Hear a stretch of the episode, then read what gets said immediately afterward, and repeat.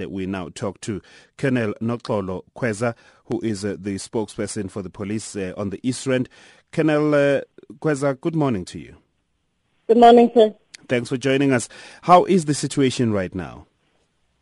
The situation in Katlehong is calm at the moment. Um, police members uh, from cops were in the area throughout last night monitoring the situation. So what caused this violence? Well, um, if you'd remember, sometime back there was an incident that involved um, a shooting whereby four um, foreign nationals were arrested, and um, there were allegations that there were other people injured um, from the locals. Um, this is a follow-up to that. Yesterday there was a meeting in the area between the locals, and there was some disagreement in terms of whether should uh, foreign nationals come back to the area or not. Some of the locals were against, while the others were saying they should come back. Um, the police were called in and they stabilized the situation. However, one thing that I just want to make clear of is that there are allegations right now that are saying that there's one person that has been killed. Mm. As far as the police are concerned, we haven't got any report of anybody being killed last night. Same as we don't have any report of anybody being killed, even the last time that this incident took place. But you do have a, a record of uh, four foreign nationals aged between 20 and 27 arrested. And why were they arrested? Well, they were uh, they were at the time charged with possession of unlicensed firearm, um, and that is the incident that came from the first incident, the first attack that took place in Katlehong, I think about two two weeks ago. Mm. So, so it's not directly linked to what uh, happened last night, the violence that uh, broke out there last night.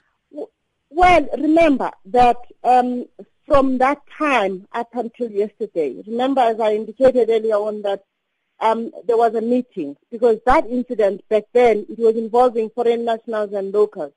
Now um, the locals had a meeting together um, where they were debating whether the foreign nationals should come back and continue um, with their spaza shops in the area or not.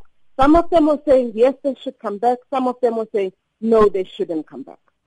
So, uh, Colonel, is the situation generally tense there, especially between the locals and uh, foreign nationals, uh, obviously emanating from incidents of uh, last year?